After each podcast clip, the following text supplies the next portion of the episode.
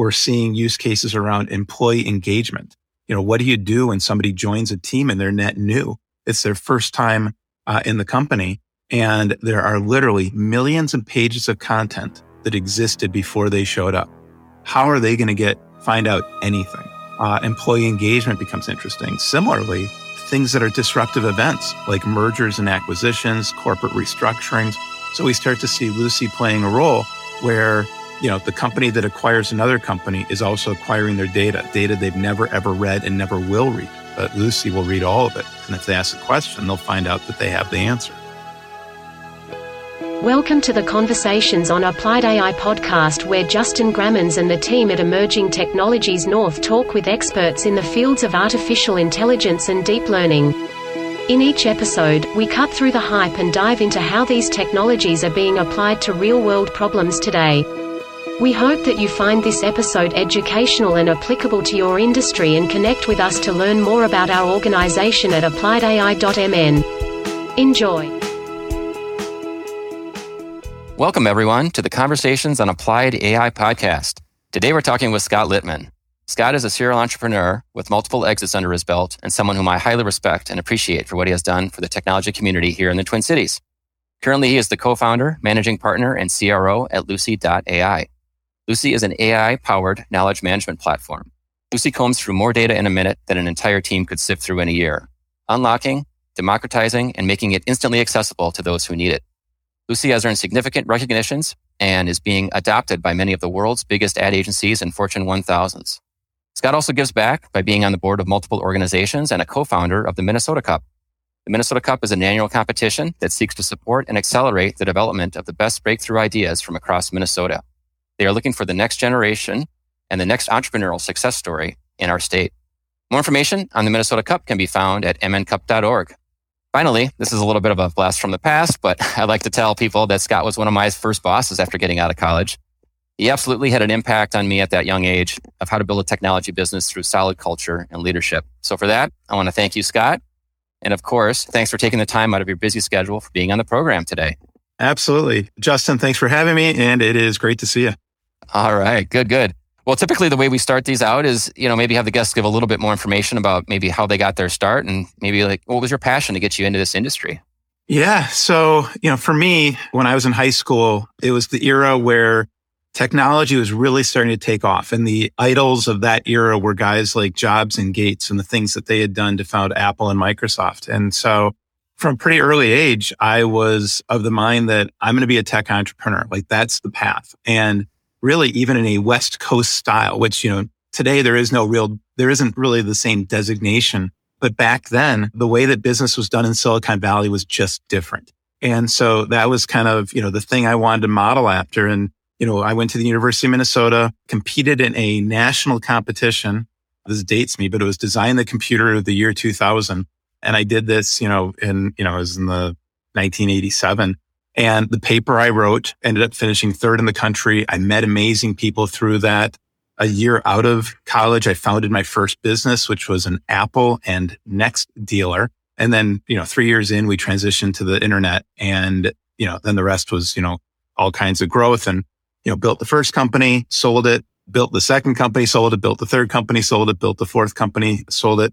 And all along the way, it was around tech entrepreneurism, building up great teams, working generally with Fortune 500 type customers on innovative new technology, you know, kind of the what's next. And our thing in those first four ventures was never to be the mavericks that were on the bleeding edge that came up with the, the net new idea that was added to the world. What we were really good at was recognizing an emerging trend that was ultimately being championed by somebody else and helping businesses adopt that. And the thing that's been so different for us in venture number five with Lucy is we had to start on more, much closer to that bleeding edge of being the inventors and the creators versus simply recognizing who are the creators that are going to win and then helping make those solutions win.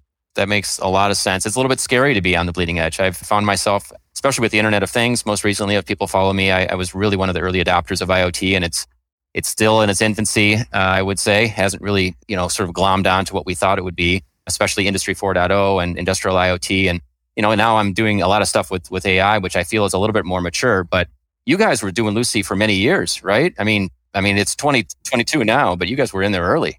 So we're six years in and, you know, we're in the third generation of the software and really planning out, you know, the fourth generation. You're always looking forward. And while, you know, we're certainly not the pioneers, I mean, you know, there's so much amazing AI work that's been done, you know, by IBM, Google and Microsoft and a host of others. We were pretty early in on the use cases for the industries we went after. And the things that we were doing were the first, you know, if a customer was buying us, and it's still true, by the way, even today, if they're buying us, it's generally not because they're displacing the prior solution that does it. It's because we're net new. You know, we're going more mainstream, but we still have a bit of an innovator's mindset or a visionary customer's mindset that is in play. And certainly in the earlier days, it was exclusively that. You know, now we're, there's enough maturity that we're in that, you know, if you think about the Moore's crossing the chasm, you know, we've crossed the chasm. The mainstream is adopting this kind of technology, but that's only been for the last 18 months. Prior to that, it was all very much innovative customers or customers that were willing to be maybe not bleeding edge, but certainly leading edge in their thinking. Yeah, sure. Sure. Yeah. The, the innovator's dilemma is always very, very difficult to know how you cross that chasm. You know, you mentioned about industries. Maybe you could tell me a little bit about, you know, I mentioned it during the, the intro there. You know, you know, I mentioned ad agencies and stuff like that. Is that, tell me a little bit about what industries you're, you're actually going after with Lucy. So when we first started, we went after the agency market. It's a market we know well. We've got lots of connections and the AI that we've developed, which in Lucy, really the core of Lucy today is AI powered knowledge management. The idea that you can connect to huge volumes of data, largely unstructured data. You know, think about all the, all the PowerPoints, PDF, Word documents.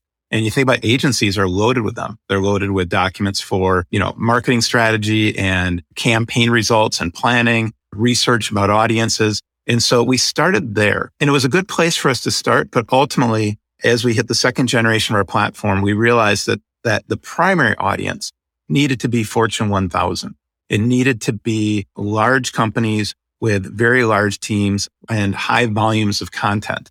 And the part of Fortune 1000 we started at was really the research and insights professional. Research and insights is an area that many businesses have.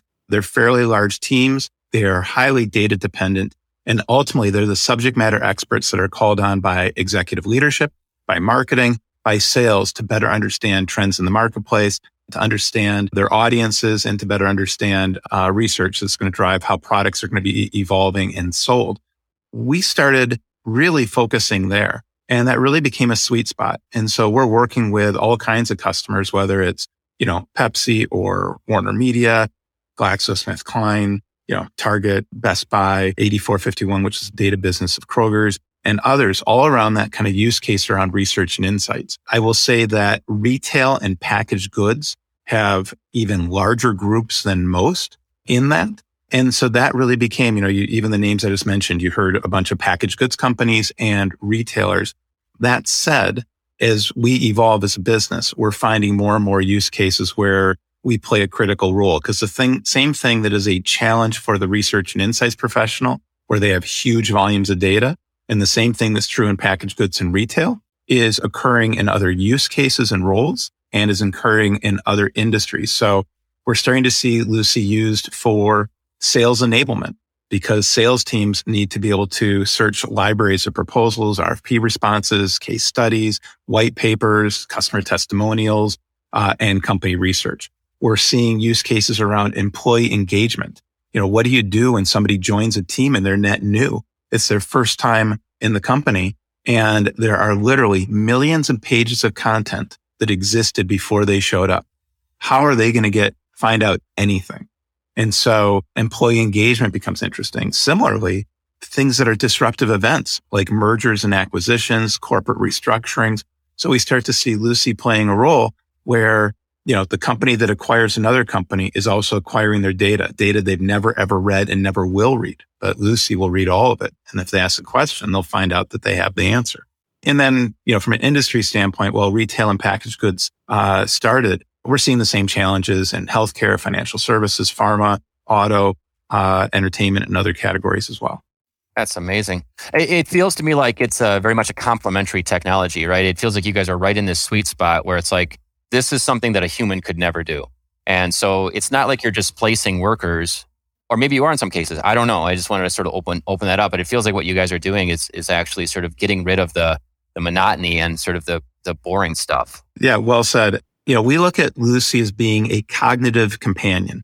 It's her job to make life easier for the people that she's assigned to. If you think about it, if I'm working on a proposal and I need to do research about an audience and I need to see what have we proposed in the past and I'm looking for white papers and case studies, the task of looking, opening up 10 browsers, going through giant lists of documents, logging into different systems, trying to cull through it and find stuff that's valuable. There's almost zero value for me as an individual to do that but it's time consuming. But if Lucy can do all of that work and say, look, I looked across 40 different systems. I looked across 5 million pages of content. And here are different answers to what you're seeking. Here's page six of a PowerPoint. Here is page 32 of a 100 page PDF. Here is a dashboard from Tableau. Here is a um, research study from a vendor like Mintel. And I look at it and go, okay, now my time is reading those answers not logging into searching those disparate systems all for the same thing just to try to get there, which could take hours. And so Lucy does in, you know, five or six seconds what would take hours otherwise.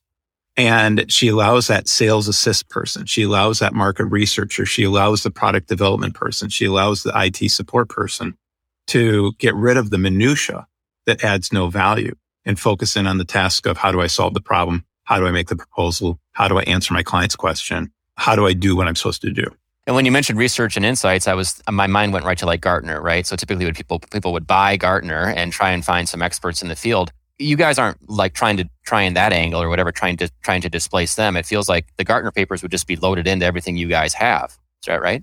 There's a couple things you you've said. One, which is you know, are we displacing people? No, we're complementing people. The other thing is we're an overlay on the systems subscriptions and technology a company already has.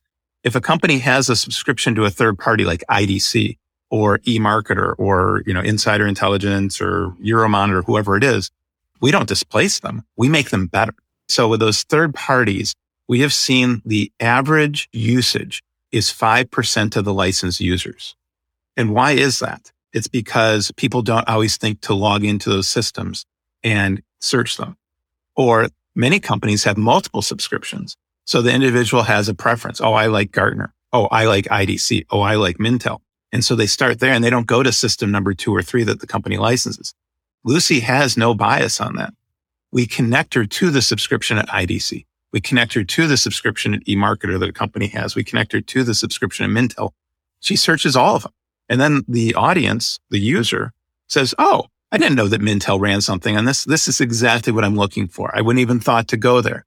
So we are an overlay. The same thing is true for internal data, which is an even more primary use case. You know, people will say, I can't find anything in Teams. I can't find anything in SharePoint. I don't know which SharePoint this is in. Is this in SharePoint or is this part of the new project that went to Office 365? Lucy's connected to all of them and she searches all of them. Our favorite thing was when somebody says, I didn't know we had this you know, I didn't know we already did this research. I didn't know somebody already solved this problem. Oh, here are four versions of people have already done what I was about to go do and spend my next two weeks on. I don't need to spend two weeks on this project. I can take the projects that have already been done and leverage those. And maybe I've got a mini project to, you know, synthesize it for today, but it might be a half day exercise versus a couple weeks. It's creating more value from the data a company owns, like what's in SharePoint, or what they license, which is going to come from an IDC or Mintel or third party. Yeah, sounds very powerful. I think I just saw you guys raised your your Series A, well, maybe a week or a couple weeks ago. Yep, we closed uh, two weeks ago. Yeah, congratulations. That's awesome. So there, there, there definitely is is a need in in the space. You guys have been sort of self funding this along the way over the past six years. So you know, Dan and I, when I say Dan, you know, my business partner, you know, you know Dan, but Dan Mallin, Dan and I have been connected together, you know, on the four prior ventures as co-founders and, and co-founded the Minnesota Cup together and we're co-founders of Lucy together. Well, one of the benefits as a entrepreneur that's been out there a few times and has done it is it's easier to raise capital from you know, your network includes high net worth angels and friends and family that have been past investors and things like that. So we have raised capital. Actually, we've raised a fair amount, you know, by Minnesota standards, you know, we're over that 10 million mark of capital that's been raised. You know, it's been us, it's been our friends and family, it's been high net worth individuals. But the series A, which was 6 million that we closed the other day, was, you know, a professional round. It was uh, venture capitalists. I was working with Naples Ventures, which is out of Naples, and Dallas Ventures, which is not surprisingly out of Dallas. And, you know, both groups have been great to work with. They're adding value at the board level. They invested enthusiastically in the business. And it's been great because particularly the closing round happened very, very quickly. And we had multiple suitors that wanted to participate in the round. We actually, you know, met with about 10 parties in mid December and we had multiple that went into due diligence wanting to invest. And it was our new friends at Naples really sprinted like through the holiday. They did their due diligence. They took no days off and they just won a race.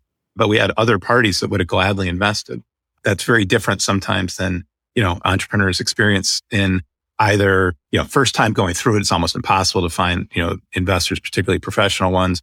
And even for entrepreneurs that have done it before, unless a market is perceived as very hot, it can be difficult to raise quickly and efficiently. And the challenge is if it takes too long to raise capital, you're spending your precious capital that you do have along the way. You can spend a lot of time as an entrepreneur on the cycles of raising capital that can distract from running the business. So that we are able to close the round quickly and efficiently was a huge benefit to the business as well. That's awesome. Maybe reflecting back to the mid 90s, I guess, right? Back when you started that first company, do you think there's something different here around artificial intelligence and, and what you're doing today and needing to raise money, I guess, and needing to spend a lot of money versus, I don't know, back then, was it just kind of like hang up your shingle and start a shop somewhere? And, and was, was it easier? What, what, what does it feel like, you know, with regards to the technology, like landscape and, and ways to get into AI today? Yeah. Well, there's a couple of really big differences between the, the eras. One is the landscape for investing is just different today than it was, you know, we'll say 20 plus years ago. Minnesota has an ecosystem of investors. There are numerous entrepreneurs that have been successful that go on and then become angels into themselves. So that's a difference. There's a huge difference between trying to raise capital for a services company and a product company.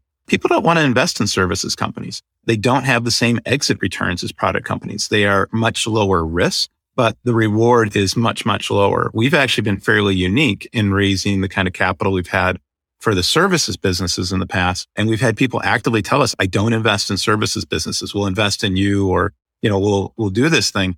But there just is a very different reward side of it.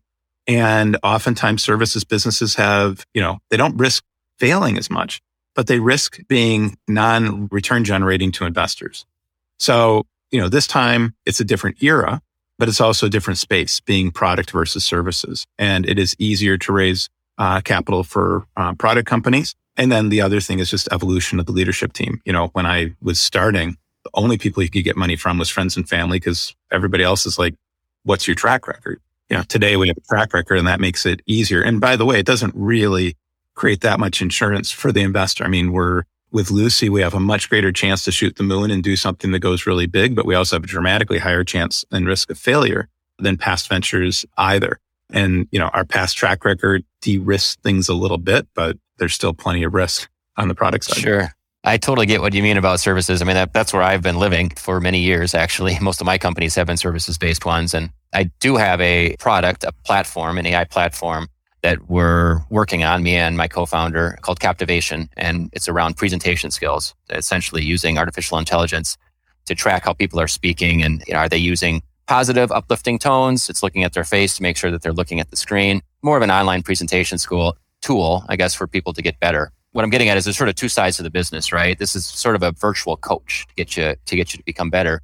But we seem to f- kind of continue to get pulled into the services side because there's some sort of customization that needs to happen or some sort of handholding or or something that we need to do. do you, are you guys seeing that in, in Lucy at all? Are you you getting pulled into some of the services thing, or can you sort of sell it and walk away? You know, the venture I had prior to this was Magnet 360. You know, Salesforce was the maker of software, and our business was all around being ideally the best consultancy we could be that would ride on that those coattails and help deploy Salesforce's software. You know, in a perfect world for us, we would have we would evolve to the level where people would want to be integrators of Lucy and we would simply sell a licensed product, just like Salesforce sells a licensed product, and there'd be somebody else that is getting the services revenue. That would be the ideal state. The is state of today is it's really hard to be both a product company and a services company. There's a different mindset. There's a different really financial model to it. And in our earlier days, we tried doing both, even though we knew that it's either hard to do both or even simply a bad idea to do both but it was just necessity. Our product hadn't evolved enough that it could be self-service.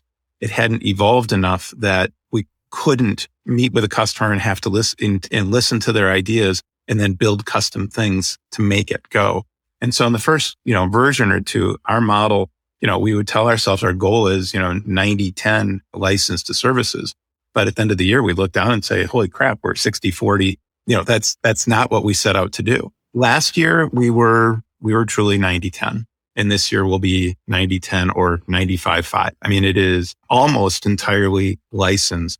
And the service fees are generally custom integrations and things that we need to do less and less as we create more and more integrations. We have less customization that's needed for that.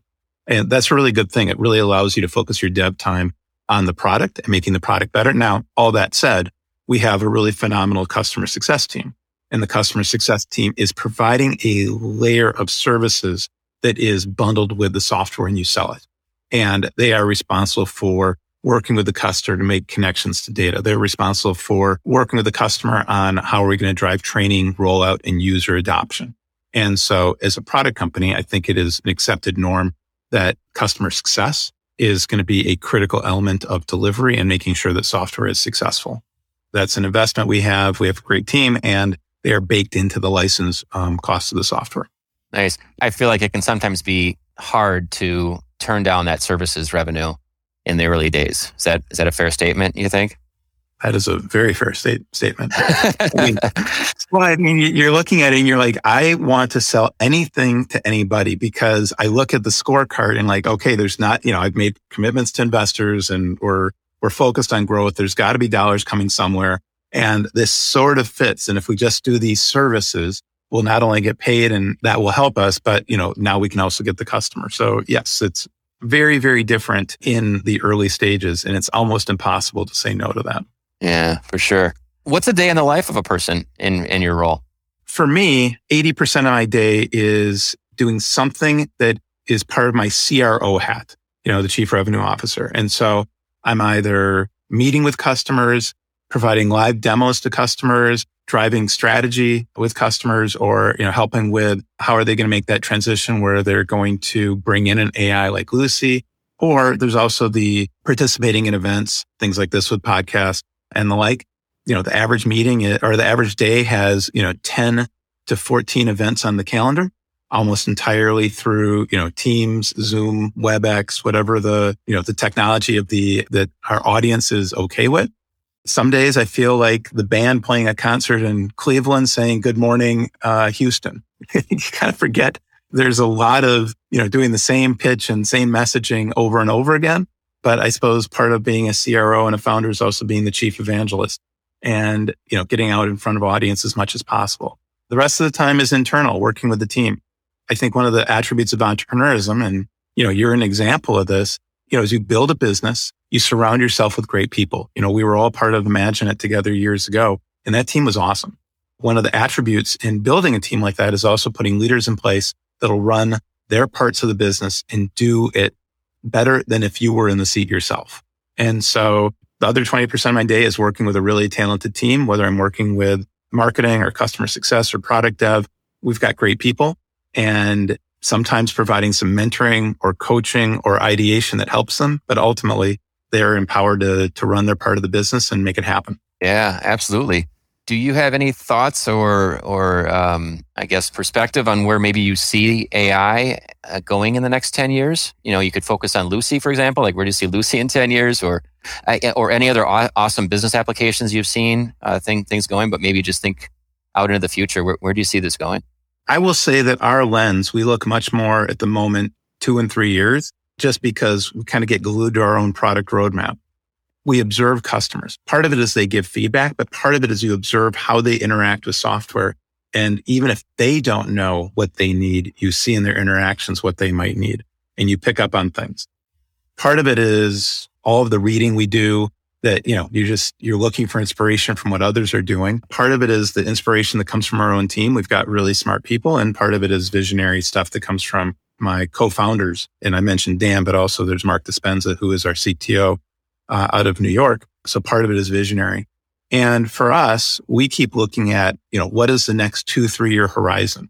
Part of that is underlying technology. How are we going to make the right bets on, you know, the technology components? Where do we make investments that go into the infrastructure? And then part of it is looking at that user experience. For instance, I'll give you an example. One of the things that we observe is that one of the ways that people use Lucy today is to make her a digital subject matter expert within a company. And if you think about particularly with so much work from home that's occurred over the last two years, you know, water cooler talk has been for the last two years kind of dead. And people go out over Slack or in big companies over Teams and they send out messages and say, can somebody help me with where is this? Or does anybody know the answer to X? Or have we ever done a study on, or do we have anything about? And we start, have started to see that in some cases, the number one search engine inside of a company is the asking of people, oftentimes through internal social channels like Teams and Slack. We realized one of our opportunities is people can go to Lucy and ask that question. But what if we could bring Lucy into that social channel what if Lucy could just be another person on Teams or another member in a Slack community? And so, you know, from a roadmap standpoint, that's something in, you know, over the last year that we've been developing and we're just about to roll it out, which is really cool, which is all of a sudden Lucy without adding a new app to a phone, you know, to an iOS or Android device is just embedded inside of Teams or Slack, which people already use. And since it's hard to get people to download an app, it's even harder to get them to use it. Uh, and it's expensive to maintain. All of a sudden, we just have to maintain the connection to Teams or Slack. They can ask the question within those environments, get the answer from Lucy. And all of a sudden we are fully mobile and in one of the apps they're likely to use. That's driven a whole theme of how do we create less friction? How do we create more accessibility of technology? The most important thing with any of this stuff is that if we're going to build technology is does it get used? We've all been a part of the journey of working with customers that phenomenally use the technology we've deployed for them. But we've also all been a part of customers that bought the technology and haven't been successful in deployment. It's not just about the technology. It's about how do you reduce barriers to access? How do you get support from people, processes, and content to make the technology work and succeed? So we constantly look at these things and try to figure out what can we do to make sure that we're more useful? What can we do to make sure that when we inhibit or reduce barriers of access? And what do we do to change, ultimately support change of behavior so there's better usage of, of software? So when we think about the future, we think about it's not just about the technology. It's how are we going to create more access to technology, greater usability. And then the other thing we really look at is how do we increase the payoff? Like for us, We've done a really good job, I think, of developing a solution Lucy that is fairly high up on the ability to understand natural language, the ability to understand intents and utterances and apply that against vast quantities of data from different formats and different data types and different systems. And the payoff is either an answer or answers to the question ranked by Lucy's confidence. And that's kind of the heavy lift that we started with that we needed to get really good at. Then we start to say, okay, once I have an answer, how can I amaze and delight the user with what I do with it now that I have it? How do we make it not just found, but more useful and usable? You know, when we look at the roadmap, it's how do we do a better job of answering the questions, but how do we do a better job of paying off with other features around that?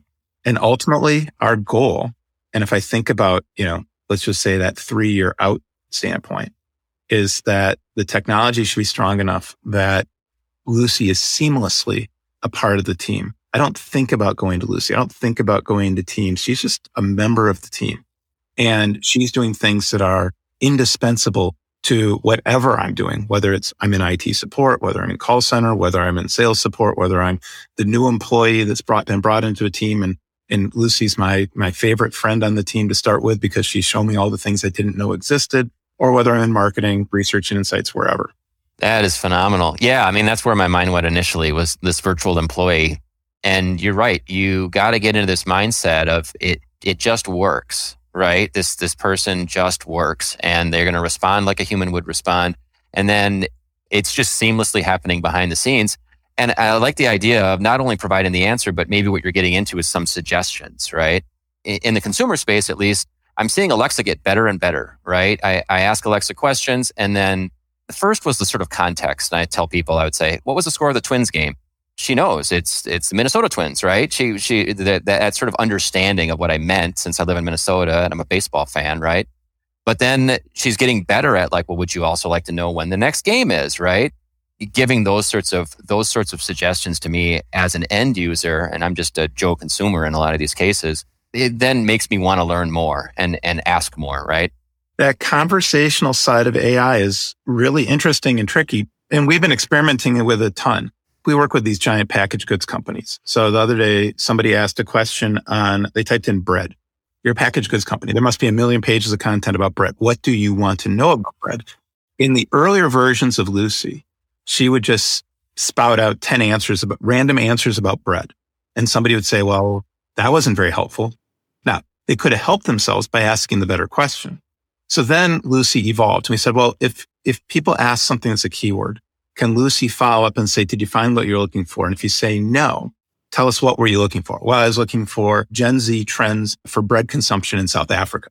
All right. That, that's the real question. Originally, we would send those queries back to our customer success team who would then intervene and try to create a, a moment of amaze and delight and, and coach the user and say, Oh, well, I asked this of Lucy. You can do it too.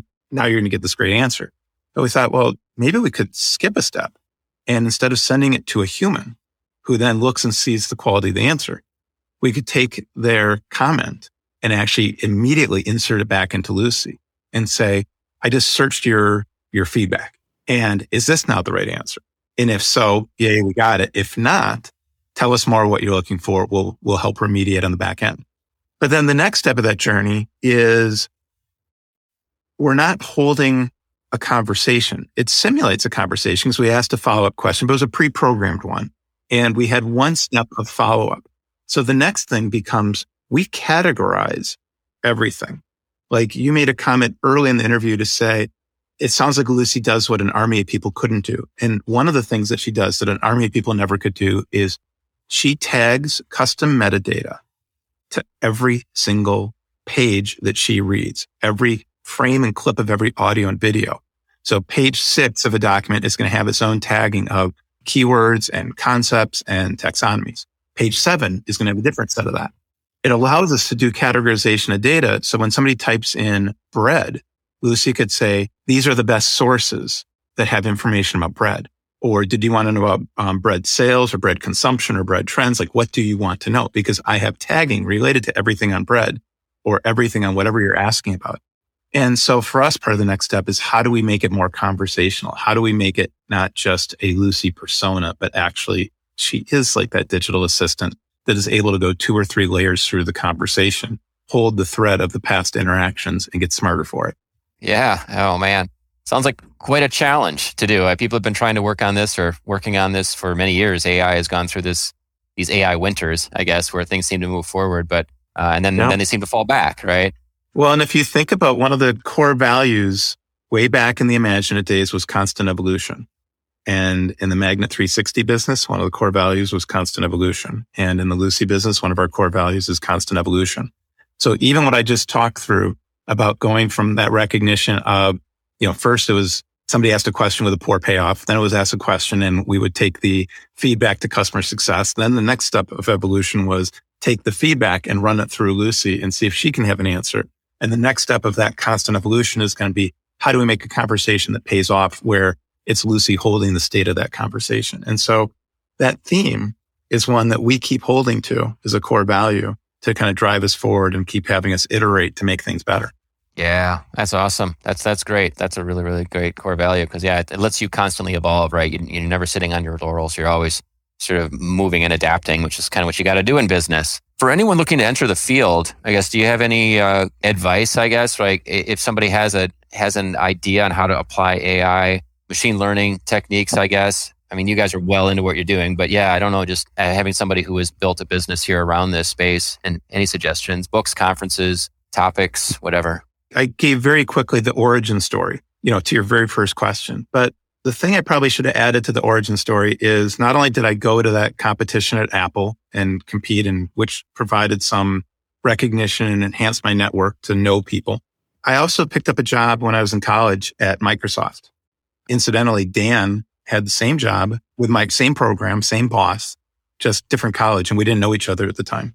And then after Microsoft, I helped somebody run a business that was in a very related space to what I would found later on in the first generation of Imaginet. And so for two years, I was general manager of a business. And I think one of the key things is regardless of the quality of idea, if somebody wants that path of entrepreneurism, how do they get entrepreneurial experience? How do they join businesses that are entrepreneurial? How do they learn from those?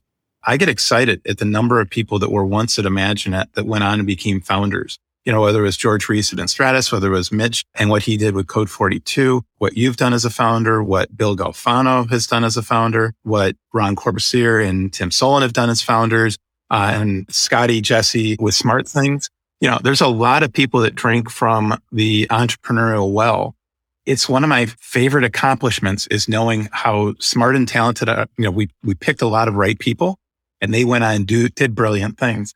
And so I, you know, the message is if somebody says, Hey, I want to be an entrepreneur, how do you get some entrepreneurial experience by joining entrepreneurial businesses just even for a couple of years?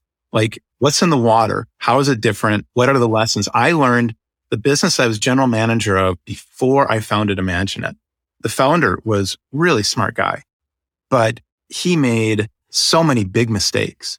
As an employee, I couldn't help him stop those mistakes, but I learned so much from him. And he also, by the way, he also did a lot of really smart, good things too. And I learned, I learned from both, but it was as an employee being given a paycheck versus my wiping out my assets while I made all those mistakes myself. sure, sure. Learn some life lessons on someone else's dime, huh? Yeah. Oh, that, that's that's great. That's great. No, yeah, I, I, I love it. I mean, you you just got to sort of dive in and get into the space, and that's kind of what I've done with. I, have to be frank, with artificial intelligence and machine learning, is just start the podcast. Right? I mean, why wait until tomorrow? Why wait till the perfect time is? You know, just hop on a platform, start reaching out to your network, uh, see who wants to talk about it, and just absorb as much as I possibly can. It's, it's the phase I'm in right now. Well, this is great, Scott. I guess one of the last questions I have here is, you know, how do people reach out to you uh, on LinkedIn? Is that the best place? LinkedIn, certainly. Even just go to lucy.ai. We have our social channels there. My bio's there, things like that. But yeah, LinkedIn is, is probably the easiest place to connect and at least start things. We'll, you know, I would transition things to email pretty quickly, but LinkedIn's a great starting point.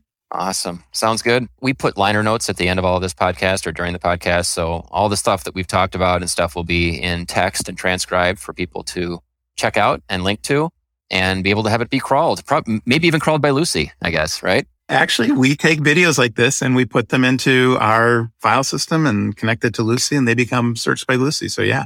Awesome. Well, are there any other topics or, or things that, you know, you'd like to share before we wind down here? I'm good. You asked great questions. Fun dial. It's All fun right. to catch up. Absolutely, Scott. Well, no, I appreciate you taking the time. I know you're super busy. You guys sound like you're in sort of the next the next phase, I guess, and uh, the phases never end. They they uh, continue, but you know the foot is on the gas. We got to grow. yeah. Well, good. And I'm sure you guys are hiring, right? If people are, are looking we to join the team. So Josh Human has joined our team to help us with talent management. And Josh was, you know, of course, at Imaginet and at Magnet 360. And I'll say the one thing is the labor market is really challenging right now. It is hard to find people. And you look at some of the starting salaries for people coming out of college with no experience, and it's like, wow, we're having to be, you know, really creative on how to build up the team and make sure we continue to find the great people. I think that's going to be a business, a challenge for almost any business right now, making sure that they can find talented staff because there's just such a competitive market out there. Yeah, for sure. So those that are listening, make sure you, yeah, get into tech. It's a hot area. Specifically, I think this AI machine learning is, you know, and I, it was funny, it just to sort of sidetrack here before we end it, but I was interviewing a guy just a couple days ago and you know, he, he just, he feels like it's just going to be uh, par for the course for somebody in software to understand how AI works, right? It's just going to be, it's going to be ingrained. You talk about it being built into organizations. I really think it's going to be built into then the ethos of what a software engineer is expected to be. It's not going to be like, oh, I'm just masters in machine learning, you know? It's really going to, you're going to have to understand the complexities of, of how these virtual bots and how AI is going to, inter, you know, sort of intertwine itself with whatever software you're programming. Absolutely. I will say on the labor side, just finding technical project managers, finding QA people, even finding customer success uh, reps, they're all in high demand and all hard to find. Well, we'll be sure to, yep, we'll definitely link off to your guys' career page here with our stuff. Uh, so. We will take the promotion on that. Absolutely. awesome, Scott. Well, thanks again for the time and uh, look forward to talking to you in the future. You've listened to another episode of the Conversations on Applied AI podcast. We hope you are eager to learn more about applying artificial intelligence and deep learning within your organization. You can visit us at appliedai.mn to keep up to date on our events and connect with our amazing community. Please don't hesitate to reach out to Justin at appliedai.mn if you are interested in participating in a future episode. Thank you for listening.